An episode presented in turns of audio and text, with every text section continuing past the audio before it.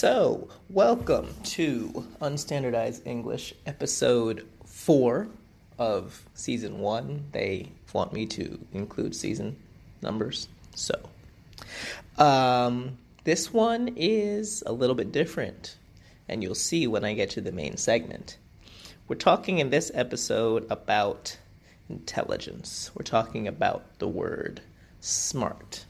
Um, before I get into my discussion or dialogue, uh, I want to talk about a couple of things. First of all, there's a lot of discourse around quote unquote multiple intelligences. Uh, and I'm not going to spend much time on that. I would say that to at least some extent I agree because it just means people have aptitude for different things to a certain extent, and that's certainly true. I can tell you that I certainly don't have much aptitude myself for manual labor related things. On the other hand, can I not do it? Am I simply unable? Or have I just not had the right experience that has allowed me to figure it out? Not, you know, aside from, let's say, a disability or something, uh, are people really truly unable to do things or are they just not familiar, not comfortable? Because I would have told you eight, nine years ago that I, whatever intelligence I had for physical activity, I don't mean manual labor, but I mean like sports, was very low. And then in 2011, I watched the New York Marathon and felt bad about myself for being who I was at the time. And then my friend suggested that I sign up for the following year, and I did. And I've run nine marathons and all this stuff that you probably have heard things about if you know who I am but uh, so I would I would have told you that I was bad at sports. It was like part of my internal narrative that I was bad at sports, and I was wrong. So you know, maybe we all have a certain level of aptitude. On the other hand, like if we're talking about that, I certainly don't have the aptitude to be a professional. I could go out there and run 20 miles a day, and I don't think I would become a 230 marathoner. So there are still levels to some extent. Um, and I want to talk about the word stupid for a second this episode is about the word smart, but if we're talking about smart, we have to talk about the opposite. Uh, there is a discussion, mostly in the left leaning corners of the internet where I spend my time, that the word stupid is uh, ableist because it comes from etymolo- uh, etymologically um, refers to people who have what we might call now intellectual disabilities. Uh, now, look, we cannot make an etymological argument for everything because where something came from is not where things are. Otherwise, we would not allow language to develop. So, this whole every the etymology, I keep using the ad, the adverb, the etymology of something is not necessarily the way it is being used now. Uh, mm-hmm. So, uh, just to be clear about that. However, I do sort of understand and agree with the argument that what we're really talking about isn't just people's ability to understand things, but the fact that they are ignorant. Sometimes I get a little, well, is it really ignorant? Like maybe they just they just can't understand things. But no, it's really that in 2019, most people and the people I'm talking about are people in the developed developed world or whatever you want to refer to it as. The information is out there uh, these people have access to the internet. The people I'm talking about. I'm not talking about people who've never seen a phone before or something like that. Not that they're unintelligent or anything. I'm just saying that's not who I'm referring to. Uh, you can find out the information that you want. The internet, the, like it's all out there, and people who I'm talking about, and let's be clear, I'm talking about really conservative, racist, all of those people are ignoring facts, right? The facts are there. They're looking at the facts and saying these facts do not fit my worldview and therefore I shall discard them. It's satisfying to refer to these folks as stupid because, like, come on. But uh, truthfully, they really are. It's ignorance that's the problem. And there are people who simply haven't been exposed to certain things, and people who haven't been exposed to certain things, you know, maybe are a little bit less able to be blamed for what they do unless they do something truly harmful. However, if someone has been exposed to something and they take that inconvenient fact and they place it in the garbage, then it's it's really ignorance that we want to call out. So I do not I don't know that I would go so far as to think that using the word stupid stupid automatically makes someone ableist or something like that. Uh, I'm not sure I would go that far. However, again, this is only my perspective, but then it's my podcast. So, uh, but I would say that ignorant is often more accurate for what we uh, what we're talking about here. Like, I would love to say that Donald Trump is stupid, but what he really is is ignorant because all the information is there and he just doesn't want to hear it. And it's the same for all of his people. Uh, and also, ignorant leads us to the word ignoramus, and that is a fun, fun word to say. And if I'm going to be a language nerd for a second, and I don't know why I wouldn't be considering it's a language podcast, the plural of ignoramus is not ignorami. It's actually ignoramuses, because uh, although the word comes from Latin, ignoramus was not a verb. Uh, sorry, ignoramus was a verb, and therefore it is not a noun with the US pluralized into an I. So you can feel free to say ignoramuses. Um, and of course, even if that wasn't technically the term, it would be fine because uh, I am not a prescriptivist. But I'm saying in a positive way, saying ignoramuses is fine. And anyway, the point is, a lot, I would say that the word stupid isn't necessarily ableist, but I would say that a lot of the words we use for people we might otherwise refer to as stupid can be because the people that we're referring to as moron and so forth often are people that we might classify with disabilities or something like that. They have, at least in the past, uh, been referred to as these things instead of actually appreciating their circumstances. Uh, and so that's all I'll say about the word stupid and the things related to it. This discussion, however, is about the word smart uh, and what that really means because I think that the way that the label is applied to people, first of all, it's not about multiple intelligences. You know, although uh, athletes would certainly be people to whom a certain type of intelligence would apply, when people talk about extremely gifted athletes, they usually use the word talented. Um, so I, and then if someone is really good at manual labor or carpentry or something, they might say that they are talented or gifted, lots of certain things. But when people talk about smart, they're pretty much talking about intellectual aptitude and ability and so forth.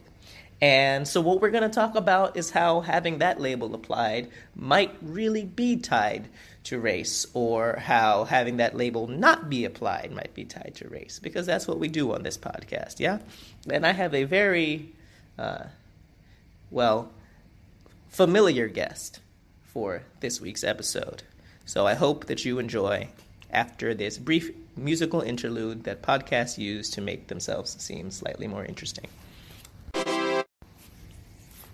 So this week, my guest, as you would know if you read the description, is no one. Or it's me, however you want to think about it. JPB Gerald, although uh, I'm going to refer to myself as my actual first name, which is Justin, because it's weird to just say initials. Uh, because this is a topic that has pretty much defined my entire life. Um, both the blackness of it, as much as I ran away from it, which you'll hear, and the label of smart. So let's just start at the beginning. Before my memory starts, um, I was referred to as smart by everybody. Um, I'm not complaining about this, it's just a fact. Uh, when my mom tells stories about me being three years old, she talks about how people referred to her as the woman with the smart baby because I used to do possibly apocryphal things like find out what movies were playing at the theater because I would read the newspaper. Or, you know, I, I was precocious, let's put it that way. But uh, and little things like I I I like to say that I memorized all the stops in the New York subway when I was four, which I think is true. I certainly knew all of them by the time I was six. And, you know, I had obsessions with weird things like not only subways, but like animals and countries. And my mom used to keep a map of the world in her office where I used to write all of the capitals of the world in my terrible, and still terrible in 2019, handwriting. But it was impressive. It's the kind of thing that I did as a child. I don't remember my nursery school, although it does seem to still exist under a different name, and it's actually a few blocks away from my current job.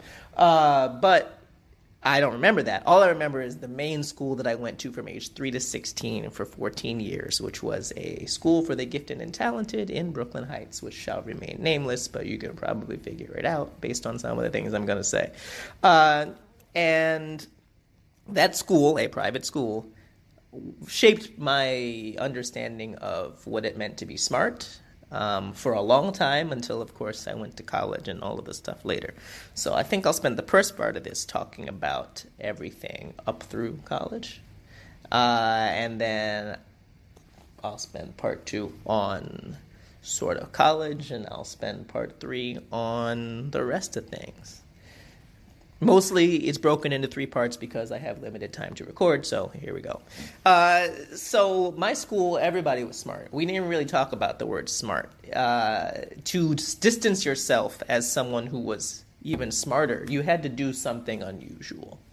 Uh, my thing when I was a child was math, which you might be surprised to hear considering this is a language podcast, but I was a little math whiz. Was I particularly good at math? I don't know. The numbers came pretty easily to me. Um, does that mean that I was talented? I really don't know what it means. It just means that um, when things were taught to me, I was able to understand them pretty quickly. I was able to memorize things, is really what it was. I had a very strong and quick short term and long term memory. I used to play a game called Socrates. If anyone around the age that I am, which is 33, remembers, it was a computer game that was basically like you would remember strings of letters and sounds and you know, I used to remember ridiculously long strings of letters and sounds. It's kind of like a Simon Says, those games that came out when I was more like 10, but it was on a computer, back when computer games had like three colors on them or some nonsense. So I was really good at that, and uh, I don't know, I guess my parents decided that uh, math would, would become one of the things that I would do. And by the time, and this is what I'm told, by the time I was four, I was doing long division, which is, again, funny because I don't really think I can do it now. What that meant was not very much in preschool. I mean, what are you going to do? But by the time I got to finish kindergarten, I was exhibiting, you know, a certain level of comfort with math that not everybody does. So my parents and the school, I don't know who was pushing it, whether it was which side was pushing things, uh, decided that I should skip first grade. I was sad because I had been given, it was late in the summer when this decision was made because I had already been sent the class list for first grade, and all of my classmates from kindergarten were there. Well, not all of them, but most of them, including my best friend, who I used to go to his house and play computer games with. Um, and then it turned out I was going to go to second grade. Now, this is an entirely different discussion, which I think I will have at some point because ultimately podcasts are excavations of the host's lives. But I was short, still am. And so being short at age 33 is whatever. Being short when you're six means that you're not only short for your age, but if I was going to be skipped a grade, I was a year of growth behind people and then also short, which means I was going to be a very small very small second grader. Um, and I was.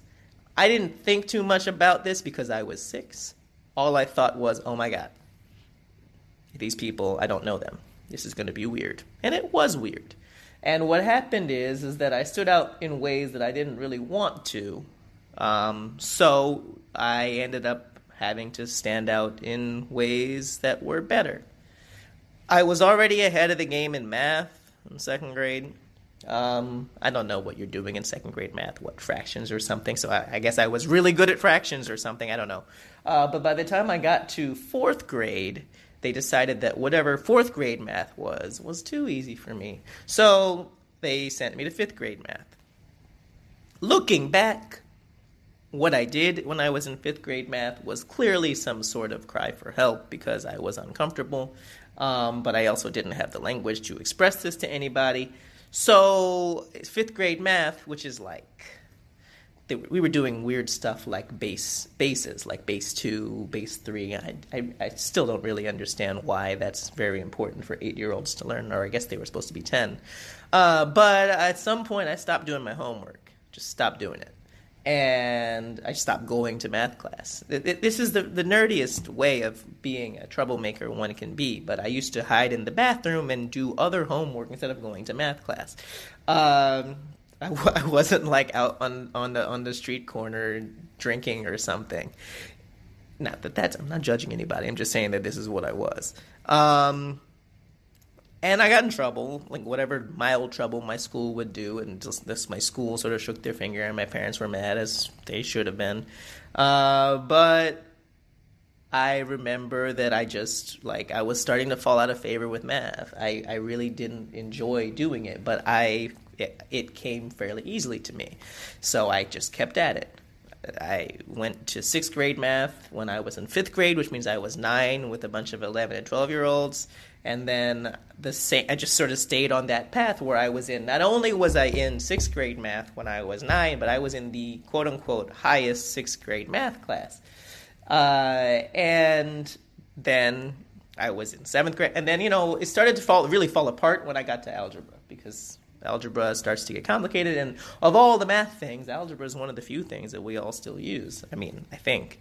Um, and math got you know really complicated then and i started to get uh, less interested in doing the homework less interested in learning the stuff and more interested in following along socially with this one guy who was in my class. Looking back on this guy this guy um, he was also struggling academically let's put it that way but he had a magnetism to him that was not unlike the current president, especially because he was pretty racist, but I didn't recognize it at the time. And I did whatever I could to follow in this man's footsteps. Uh, he was in my classes for a couple of years from that point on, and I just sort of really idolized this guy. And I, I don't know why. I think it's just because he got social attention. I spent more time paying attention to this boy um, and what he did to make people laugh and annoy the teacher than I did to actually doing my homework until it became apparent I was falling behind in math class. I, I say all of this to say that I really did start to struggle in math, and math was the only way that I really stood out in a positive way.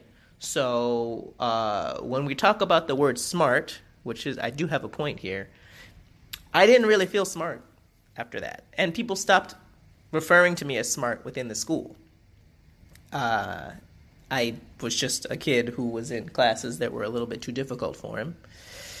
And I really started to struggle. And I got to seventh grade, especially, and like seventh, sixth, I was in the same school, nothing changed, same building, but sixth to seventh grade, as most people will tell you, is a big gap uh, academically. Things get harder. You you really got to like start to put the work in. And I didn't. I had been coasting on my reputation as smart for a long time, and also because I just only had but so much homework to do, I was able to do it. I got to seventh grade and whew, got hit hit with a ton of bricks. And I've told this story to everyone in my life, but uh, you are not all people in my individual personal life. Yeah, so in seventh grade, I panicked, and one day I decided not to go to school. I rode the subway with my dad. He got off a stop before I got, got to school, and he allowed me to finish going to school because remember, I memorized all the subway stops, and I stayed on the subway all day. Um, I got out and used my lunch money to go to McDonald's each day, which means it was like a nice little theme park for me. Some sort of psychologist might tell you that I was reverting to childhood with my love for subways, but the point is, I was overwhelmed with my schoolwork and I didn't want to do it. I went back to school a few days later after I got in trouble, uh, but I didn't really do my homework most of seventh grade. Now, I went to a special gifted school where they didn't give you letter grades. I probably would have failed some classes if they did. This is one of those things about being in such a privileged position that my whatever rebellion or panic did not actually result in very much besides me not feeling smart. So I didn't feel smart. And I got to high school. I didn't feel smart. People outside of school still called me smart. Uh, and I started to realize, without being able to name it, that to the people in my life outside of school, I was still the smart kid. That doesn't mean I was smart and everybody else was dumb. It's just that that was the first thing that came up. I was smart. Uh, and to some people, uh, you know, people still admired my aptitude and my ability. Um, but I didn't feel like I actually had much going for me because I was at I was surrounded by people whose level of ability I thought was at my level or much higher. Uh, turns out that wasn't really true, but uh, anyway, high school comes. And in high school, they start talking to you about college. And now let's be clear on this. This is a school that had a reputation for getting everybody into the best schools that they could have possibly wanted to go to. That's why people paid all that money for it. And of course, it's twice as expensive now as it was then as these things go. But uh, college starts to come around and it starts to become like a thing. Like I was scuffling and struggling in school, and I don't know, one day they gave us a speech in ninth grade saying, Look, you need to get it together, everyone. And so I did, and I became more similar to the student I am now, not in terms of like actual good schoolwork, but in terms of getting it done early. So ninth grade, I started doing all my homework as opposed to doing none of it. I don't know how good it was, but it was finished. It was complete. Um, and I just really thought I was an average student. I thought that there was nothing about my schoolwork that was exceptional, and I did not feel smart. Uh, and I realized at one point, though, that people still thought of me as smart at the school. Not the teachers i don't mean the te- teachers were always kind to me and thought that i was intelligent but i don't think that, that, that i was seen in, an exceptional manner. I mean my classmates. So I, i'm saying all this to lead up to a particular story. We got to 11th grade we're all thinking about colleges and where people are going to apply and stuff like that. And this is a very privileged conversation we're all having about what quote unquote elite schools people want to go to. But uh, two people who shall also remain nameless were talking about affirmative action there were uh, like two or three people at my in my high school, a very artsy artsy high school where people are very politically progressive, uh, or nominally so. Uh, they were talking about affirmative action, and this was not the two or three people who were conservative or openly conservative. Like the guy who I'm talking about, who was openly conservative, was not in this conversation. He was also a year ahead of me, so he wouldn't have been in the conversation with us. And these two people were talking about how affirmative action wasn't fair and was going to screw them out of spots in some colleges. These are the kind of conversations that I don't know if people have without me because I don't know what people talk about when I'm not there. But it often seemed to happen in front of me. And I sometimes think that it was on purpose. Like, I think they would have these conversations while I was very clearly in earshot, just so that they knew that I knew what they were saying. And they had this discussion about how it wasn't fair and then they looked at me and someone one of the two of them said yeah but what about justin? And the other one said eh justin's smart. There's a lot in that very short phrase. First of all me now you know 16 years later or something like that i understand all of the things. But at the time i thought wow they think I'm smart. They still think I'm smart. I haven't done anything to set myself apart in several years, and they still think I'm smart. I had no extracurriculars. I mean, I was a Boy Scout, but I didn't really like it very much. Uh, I wasn't on any sports teams. I, I took AP tests and I got threes, which is college level work, but to my classmates who were getting fours and fives, it wasn't particularly exceptional. Yeah, I did well on my SATs, but I didn't do as well in my class. You know, all these things where I was, I felt like an also ran. I felt like I was average in a lot of ways, and they still thought I was smart. I look back and I realize what they meant was affirmative action is a problem because it will let undeserving people in if Justin gets in, it doesn't matter because he is not like the rest of them. Right? A lot of the way that I was framed in these people's minds was that I wasn't like the rest of the black people. They weren't going to say this, and if I t- said this to the two people I, who were having this conversation, I know exactly who they were. I could talk to them if I would want to. I can find them on Facebook. Uh, they would deny it. But the point being, for much of my life, especially from white classmates, not so much from white teachers, but some, uh, being smart really meant that I was exceptional, at least in compared to other black people. And then within the school, uh, it meant that I was exceptional in some way. To be smart really meant to be different.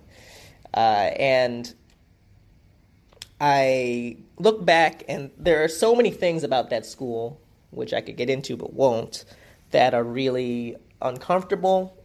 I can't say that I would have done better at a different school because I probably would have had my own discomfort no matter where I was. But I started to, to just sort of feel that um, the label of smart was, was, was not as much of a benefit as I thought it was. Because it was, it was sort of a box.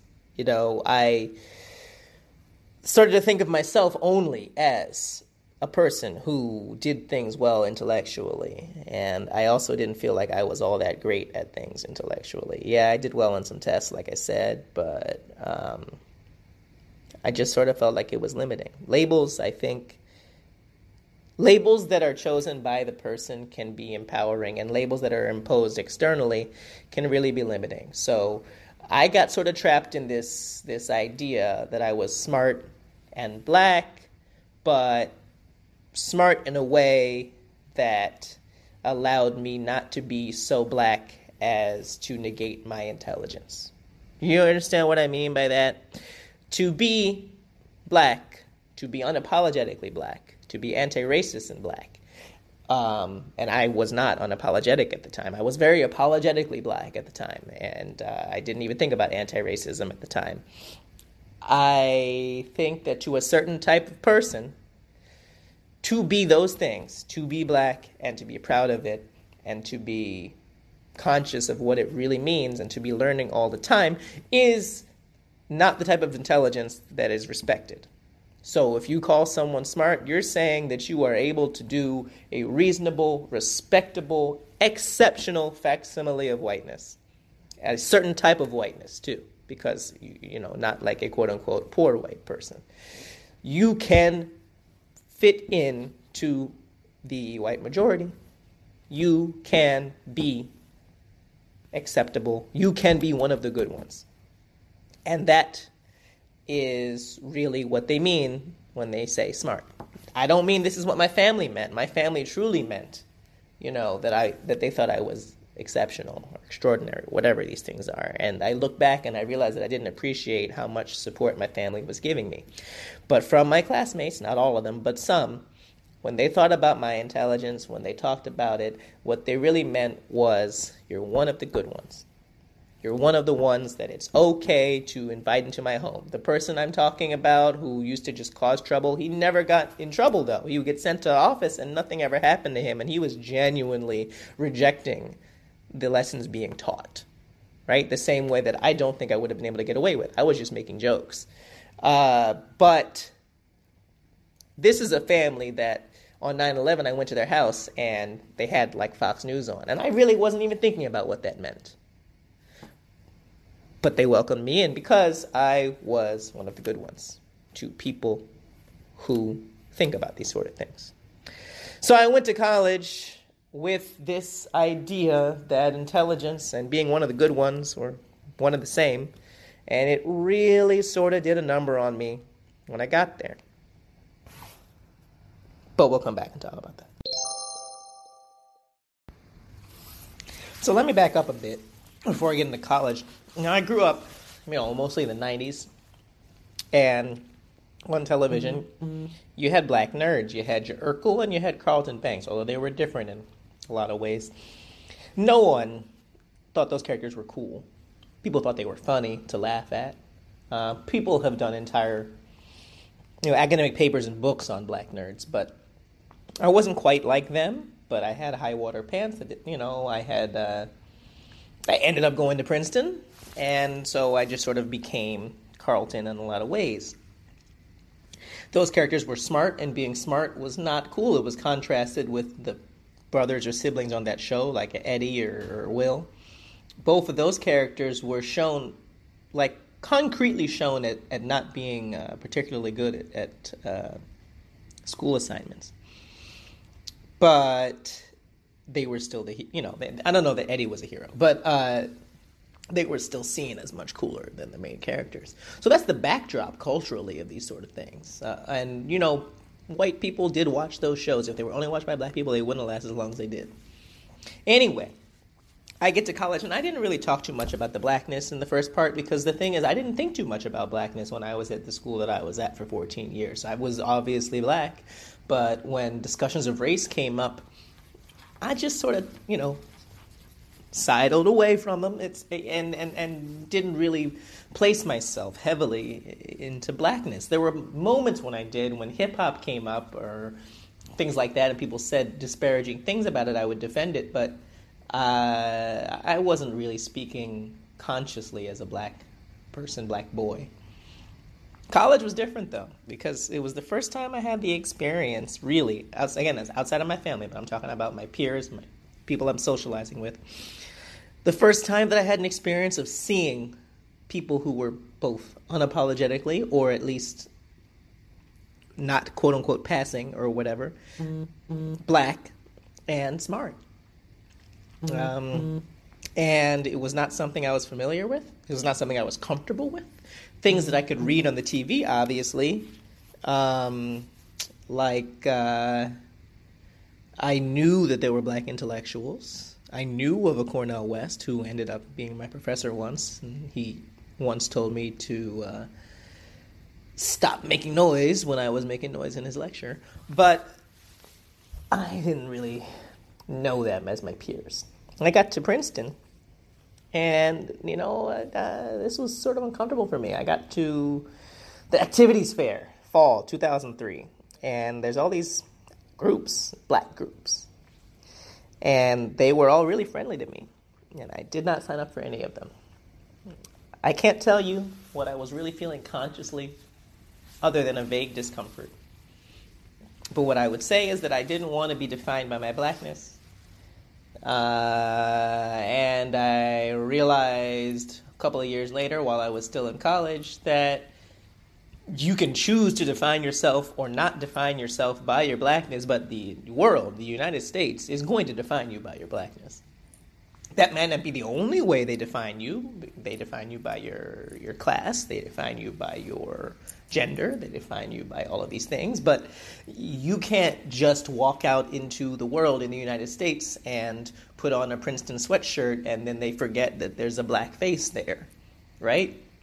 So uh, I was trying and failing to just sort of be like my white classmates, which I had done easily for 14 years because I had known them since I was a child. I didn't really have to try.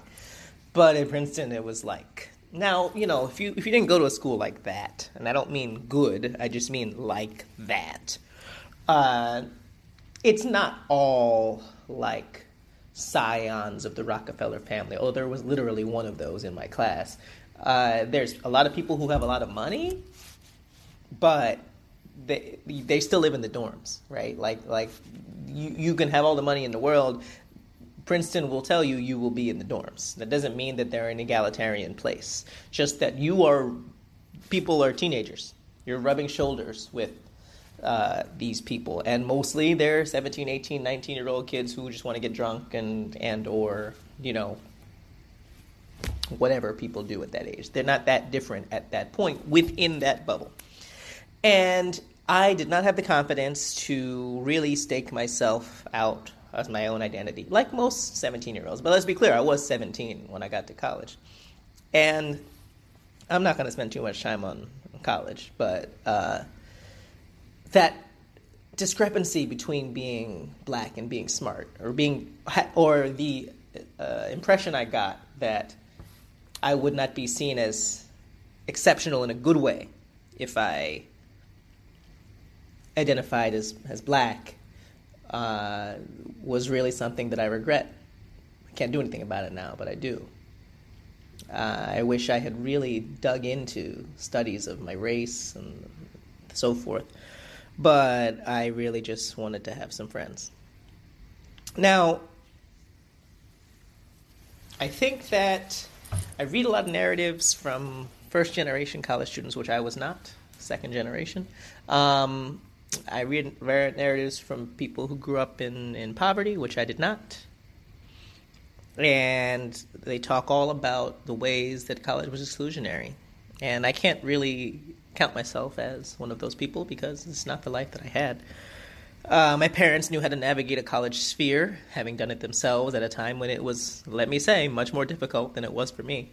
Um, I couldn't, you know, I read a lot of books from people who are people of color and they talk about how their parents didn't understand the system, so therefore they couldn't call on the parents for help. I never called on my parents for help because I had too much pride or I was afraid or something like that. But uh, I didn't have that in my life.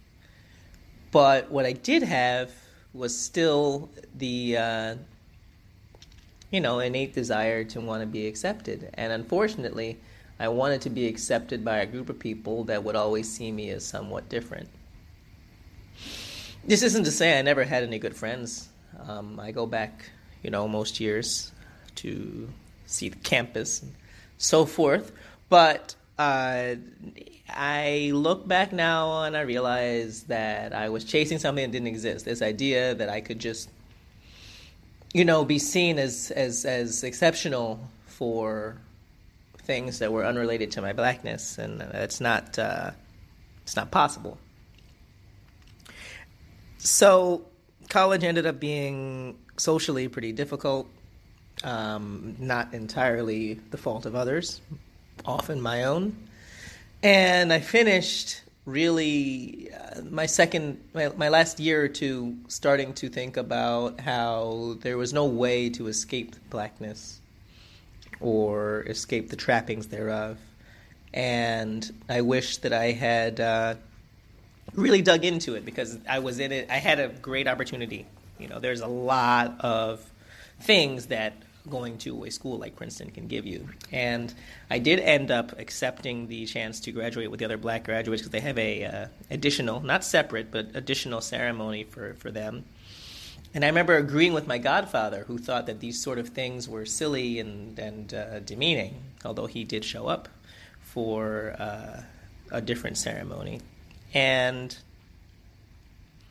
I was wrong because th- there's no way to stop being black unless you want to be like Candace Owens and you know spend all of your money on denying the existence of racism, or some of the other people I see on the internet, you know, who are clearly people of color and who think that white privilege doesn't exist and all this stuff. Like you just you're just telling yourself that these things don't exist so that you can feel more okay with the world. All right, Candace, I know you're making a lot of money. Um, you know, people like Stacey Dash and, and unfortunately like Ben Carson and Kanye and whatever. I don't know what these people are doing, uh, but you can't like you you can you can you know suck the teat of the Trumpkins all you want, but you're still black or Latinx or whatever it is. And uh, I, although was although I was never conservative or anything, I really was trying to show people that I was one of the good ones, one of the acceptable ones. And there is no way that you can rinse yourself of the blackness that is, is on you. So you spend all your time with that internal tension, and it, it doesn't help. Um, and college ended up being an experience that I spend way too much time still thinking about, but it really defined my ideas of what it is to be smart and black. And I look back and I realized that there were so many people around me who were both smart and unapologetically black. Uh, and I was too much of a coward to do that myself. I still thought, subconsciously, unconsciously, that smart was, you know, both smart and acceptable to the majority or the majoritized and that was a mistake that I made, and it led to a lot of the struggles I had later on. But I also don't think that it's necessarily my fault for believing that. This wasn't just something that was that I made up myself. I think this was also the way that the circumstances around me um, imposed upon me, where you know to to be acceptable as both to be acceptable as smart, you couldn't be acceptable as black. And I'm not saying that black people didn't accept me. I'm saying the, the image of black people was not one that uh, I fit in a lot of ways. And you know, there's a lot of ways. There's, the masculinity is involved here too, right? Um, I was not stereotypically masculine. I'm still not. Not only do I have this wonderfully deep baritone of a voice, but I, at the time, was not athletic and, and I was not artistically talented. All of the things that people find exceptional about, you know, people of color. Well, at least they are allowed to have these other talents. I didn't have any of those. Um, I wasn't even so exceptional academically that I could transcend these things, which is what I was trying to do. I was trying to be exceptional in some way so I could transcend race, like like that's possible. But I wasn't even a very good student. Like in college, I was pulling down, you know, mostly B's. Um, I had some lower, some higher. Um, I was really just trying to keep my head above water. And again, because I was not exceptional, I really didn't feel very smart around all the people I was around. And I'm sure you can understand where this story is going in the future, where I'm going to say that I came to understand what it was like to be both smart and unapologetic black. But uh, college was a really, really challenging experience for that reason, and I think that there are a lot of people in my position who were people of color who went to these types of schools and they either were able to do what I wasn't able to do, which is to swallow the blackness to some extent, or they weren't afraid like I was. What set them apart, why they weren't afraid, I don't know. Maybe because they didn't, maybe because they were first generation and they couldn't quote unquote swallow the blackness, or maybe it was because it didn't bother them. Maybe they were a Candace Owens type, where the trappings of black. You know, I uh, I don't like to bring this human up, but uh, all that stuff in the pound cake speech by the person who would prefer to be known as Cliff Huxtable, but is not, you know, up to that standard. Uh, there's a lot of people who I think that I went to school with who kind of think that way. Uh, or some, you know, from certain types of communities who think that we've got to pull our pants up and all this nonsense. You know, pants on the ground, pants on the ground. And so I was determined not to have my pants on the ground while also wanting to, you know, be exceptional to my classmates. There's a lot of contradictions in there, and I think this is one of the things that is hard for people who aren't people of color to understand is that we have to think about our relationship with our race pretty much all the time. Even when I was trying desperately not to think about my relationship to my race, it was occupying the front part of my brain. I don't mean literally, but you know what I mean. It was at the top of my mind all the time, even without me realizing it you have to spend so much energy on what it means to be who you are that you can't spend as much energy on other things. And it holds a lot of folks back. Um, it held me back, at least. And so when I think about what it felt like for me to be seen as smart, you know, for me, all, really up through college, being smart just meant like I was like my classmates and also different from other black people. And that really started to trouble me right around when I finished college. So then it was like, okay, now I got to go be an adult and be smart. And what's my relationship to being black? Well, dramatic pause. So here's adulthood. I finished college. I didn't know what I wanted to do with myself. I knew I didn't want to become an investment banker, which would have been the fastest path to a lot of money if I had been an investment banker, it would have been another. It would have been a lifetime of trying to swallow my blackness, because unless I started some black investment bank, I couldn't be walking around being super black there. I didn't have a conscious appreciation of what blackness meant. I just knew that there was something going on inside of me that made me feel uncomfortable with this dichotomy. So I go to Korea. You've heard about this. I go there being black is different there than it is in the United States. I talked about that in the first episode. I've talked about it a lot of ways, but basically, they were ignorant in a lot of ways. They had never met black people. They were only learning blackness through the internet and television, and they thought I looked like Hines Ward. Uh, or then they thought I looked like Obama. I don't really look like either of them. This is just their only frame of reference. However, it wasn't hostile. The only hostility I got, you know, the ho- most horrific things that people said to me in South Korea were obviously from other white people, other interesting Freudian slip there, from white people, other Americans, other Westerners, other quote unquote native, no, bad word to use when you hear in the next episode, but home English speakers. Uh, I told somebody I didn't really know my family heritage because of slavery, and they said, How could you possibly not know? You really need to do something about learning about your family. That woman was Irish. Um, or people who I told people that saying racist things like Indian dot not feather was not okay, and people surrounded me and said, You need to learn to take a joke and lighten up. Or I had people say that blackface was just, you know, a way of doing things. It was just a costume. Somebody wanted to be, I don't know if you remember 2008, they had um, iPod commercials where people were dancing and they were like silhouettes. And somebody was like, I just want to be a silhouette, so I'm going to paint my face black. Now, she must have known that this was possibly problematic because she asked me about it, right? So she wanted to make her case to me, thinking that if she could make her case to me, that it would be okay. This is usually what I was to people. I was everyone's sounding board on things that they thought were racist, and they could not even listen to the racism part. Because if they really were willing to listen, they wouldn't have brought it up. They just would have not done it. Anyway, I told her, no, that's racist. Blackface is bad. And she got really offended. Um, and this, this happened to me a lot. I became a certain type of white person's sounding board for their racism.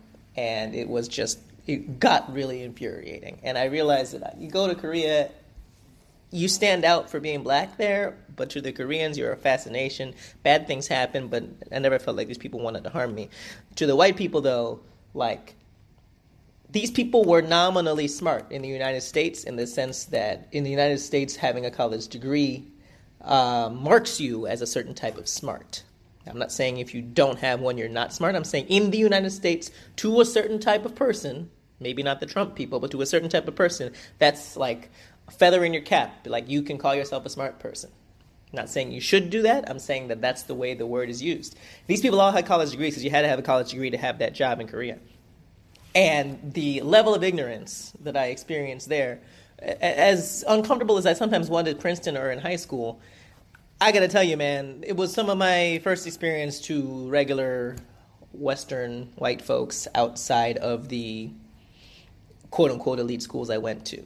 There are a lot of problems at the schools I went to, but I had never experienced this nonsense, man. Like every like there were some people who I'm really good friends with, who I still talk to, who may be listening to this. Hi, Jeremy and others. Uh, but like the rest of them, like my God, and this is where the word comes in. These were some goddamn ignoramuses. Like, Jesus Christ. Jesus Christ. So that experience, I came home and I was like, I don't know what's going on with these people. I went back to school, and now school I went to mostly online for my master's because I was working random part time jobs and I didn't know what my schedule was. And so here I am again. I'm in school. I'm at another top school. And uh, I was one of the few, as ever, few black people involved in the program. But the program didn't put me in opposition to people because it was an English teaching program, a language teaching program. So we talked about a lot of culture. Now I look back now and I wish we had talked about race because if you're teaching English to people who are learning the language, most of them are going to be people of color. Um, this is the entire point of some of the work that I'm doing. It's why this podcast exists. Is because I didn't talk about race in my master's program, and in the years since then, I felt disappointed that I didn't push it and I'm using that to do some of my research in my current my doctoral program, and that's why I do what I do. But the point being, I did not my blackness did not come into play. My intelligence, I was back to sixth grade. I was coasting on the label of smart because you know the amount of homework I had to do just wasn't that much. Also, I was only working part time. I had a lot of free time, so uh, I didn't really think about my blackness when it came into school. I didn't really mention being black, like it was obvious, but I, I didn't bring it up as far as my teaching was concerned. And again, I had this fallow period for a while where I just didn't really think about being black. Only time black came up was with my family or, you know, in, in other places. My friends accepted me. I deliberately, like, consciously chose a group of friends who were never going to act as, as ignorant as the people I knew in South Korea. And uh, so then you know, I, I, decided to go back to school. And, and one of the things about going back to school is I originally said I, I went, wanted to go back to school because I had worked in a community English program and the attrition was very high, the retention was very low. It's a free program that's going to happen to some extent, but it just seems like a lot of these programs accept half of their students leaving. Well, what happens to those students? They still wanted to learn English in the first place, so why are they leaving? And I got the idea that they must be somewhat uncomfortable. Yes, things happen, but other than that, like they leave because they don't feel welcome in the school, in the classroom. They feel like it's exclusionary, even though they say they're being welcome. There's a, a discrepancy between what's being said and what's being done. And I, I started looking at research. And I started thinking about the fact that at least they show this for black boys in school. They do better as soon as they see one black teacher. Right? One black teacher. Now, it's not necessarily proven with every race, it's not necessarily proven with women or girls, depending, and it's not necessarily proven with adults. But I started looking at the research, and it, it seems like there there is a, a, a different way that people teach when they have a better, a closer experience with the students. Uh, so I started doing research on that. And in spring of this past year, I went to a conference and I started going to classes, uh, classes, conferences, presentations that were related to race and language. And let me tell you, when I started sharing things about race and language across the internet, I got some interesting responses. I got some people who were really supportive, which is the only reason this podcast exists because, you know, there are 50 of you who want to hear what I have to say. And then there were people who just just didn't want to hear it. They didn't want to hear it. They didn't want to hear it being challenged about race in teaching or race in language teaching. So I started, I, I mean, I had this feeling in April. And the feeling was this sort of sharp, was it pain, discomfort, whatever. I've spent the last two years really getting my head right, you know, get, getting my mental self together and gaining a level of clarity that I'd never had before. And when I had that feeling in April, when someone challenged me on some of the things I was sharing about race and teaching, I realized it was the feeling I'd had for so many years in high school, middle school, college. That feeling of, I'm uncomfortable because my position is being dismissed, my perspective is being dismissed. You know, I would, the feeling of I will never be taken seriously as intelligent, a certain type of intelligent, because of my identity.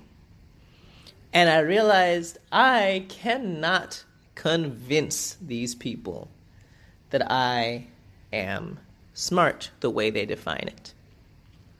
Most people, I don't know, most, many people will see the things that I'm been able to do and that why I continue to do and realize that along some definitions that I am intelligent. But it doesn't really matter is the point. The people I'm trying to prove myself to will never accept anything as proof. Not one single thing will they accept. As long as I am attached to it, it will not be accepted. Anyone who's listening to this is not going to be someone who is skeptical of the prevalence of racism in language education or racism in language or racism in life. You know, uh, I am not doing this podcast to convert any skeptics, although I'm hopefully trying to inform people who are interested but don't know some things. And most of what I'm going to do in my nascent career is not going to be convincing people who completely disagree with me. I used to spend hours and hours on Facebook arguing with this guy who uh, is, uh, you know, probably kind of a white supremacist he would disagree because he's Jewish, but well, some some Jewish people vote for Trump, so I don't even know what to say about that. Anyway, used to spend hours. I remember looking at my phone, refreshing it, and we were in the middle of a Facebook battle, and I was just like, ah, I'm waiting for him to come back with his six paragraphs. Then I would write my five paragraphs, and this would be my afternoon because I didn't have anything going for me. And I realized what I wanted was to prove my intelligence to this man. This ignoramus. I wanted to prove my intelligence to him. Eventually, I just deleted him after he said something homophobic, which he still doesn't think is homophobic, by the way, which I've heard through the grapevine. He denies that what he said was homophobic. He won't apologize because he is basically like the president. Uh, and I spent so much time trying to prove my intelligence to him and to some other, looking back, super racist white people that I wasted so much time. I could have started, you know, a doctoral program years earlier, although I might not have gotten in. You know, I could have I could have done so many things in my life if I hadn't been so obsessed with trying to prove how smart I was to people who would never and will never accept it. The people who are listening to this and are like, "But Justin, you're smart." I'm not worried about you, and I appreciate your support.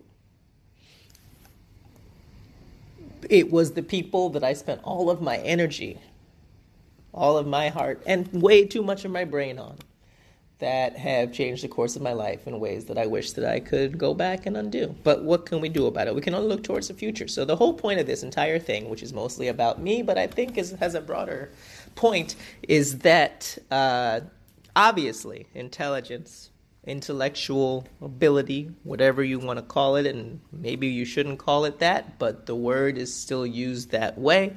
Being smart is obviously not antithetical to being black. In fact, I was ignorant in all of those years when I tried to separate the two. To me, whatever it is that you identify as racially, or in terms of your multiple identities, your gender, your class. If you try to deny that, or not even consciously deny it, but if you do not embrace it, get conscious of it, that is ignorance. All of those people that are out there trying to justify their support of President 45 because they think that the concept of racism is overblown and that they are the real victims. They are completely ignorant of their true identities, which is to say, as part of an oppressive group. You know, I don't, some people think this. I don't think that if you're white, you cannot be successfully anti racist. It's hard, but I also think that men can be successful feminists or um, supportive of groups that they are not, you know, generally considered a part of. I think that we need, in if we're in an oppressive group, and as a man I am, uh, to be very supportive of the groups that we have historically oppressed or harmed.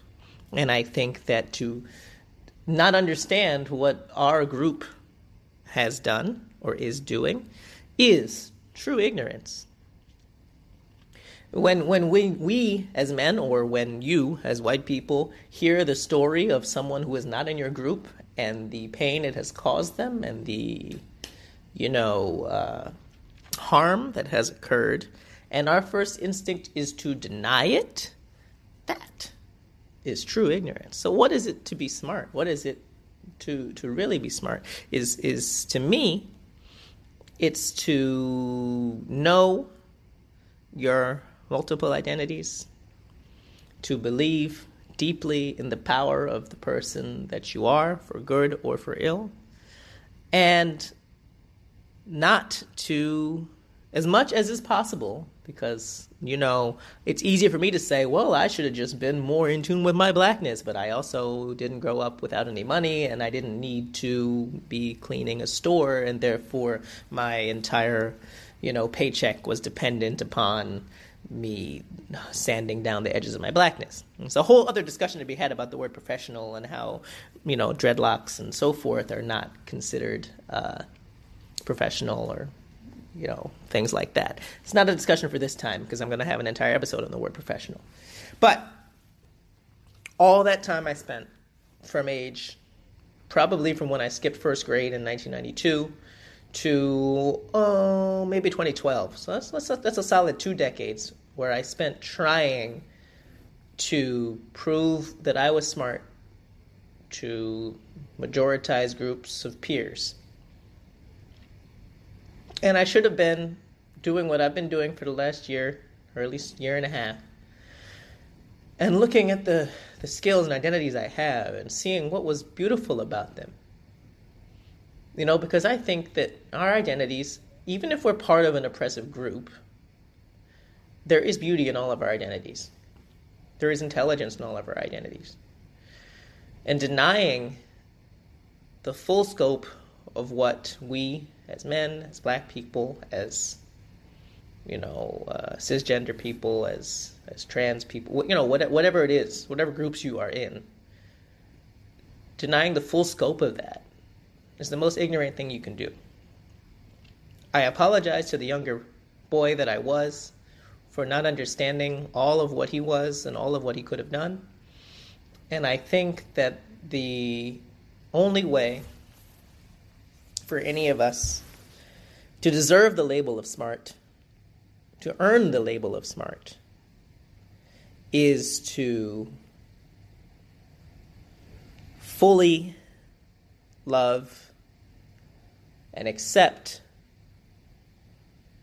the many facets of the people that we are. I'm not sure how profound that was. I said it very slowly, so maybe that makes things seem more profound. I don't know. How about you? Um, let me know what you think. Uh, you can find me as ever. I haven't done this before, but you can find me as ever at, at JPB Gerald on Twitter. Although, presumably, you found out about this link from my Twitter account, so you kind of already know that. But um, thanks for listening. This is kind of the autobiographical one. I may do another one of these on other issues eventually. But um, thanks for listening. This has kind of taken me all the way from birth to now. And I just want to say that my mom was the woman with the smart baby, as she likes to say. It's just that it took me a couple of decades to realize how smart I could have been.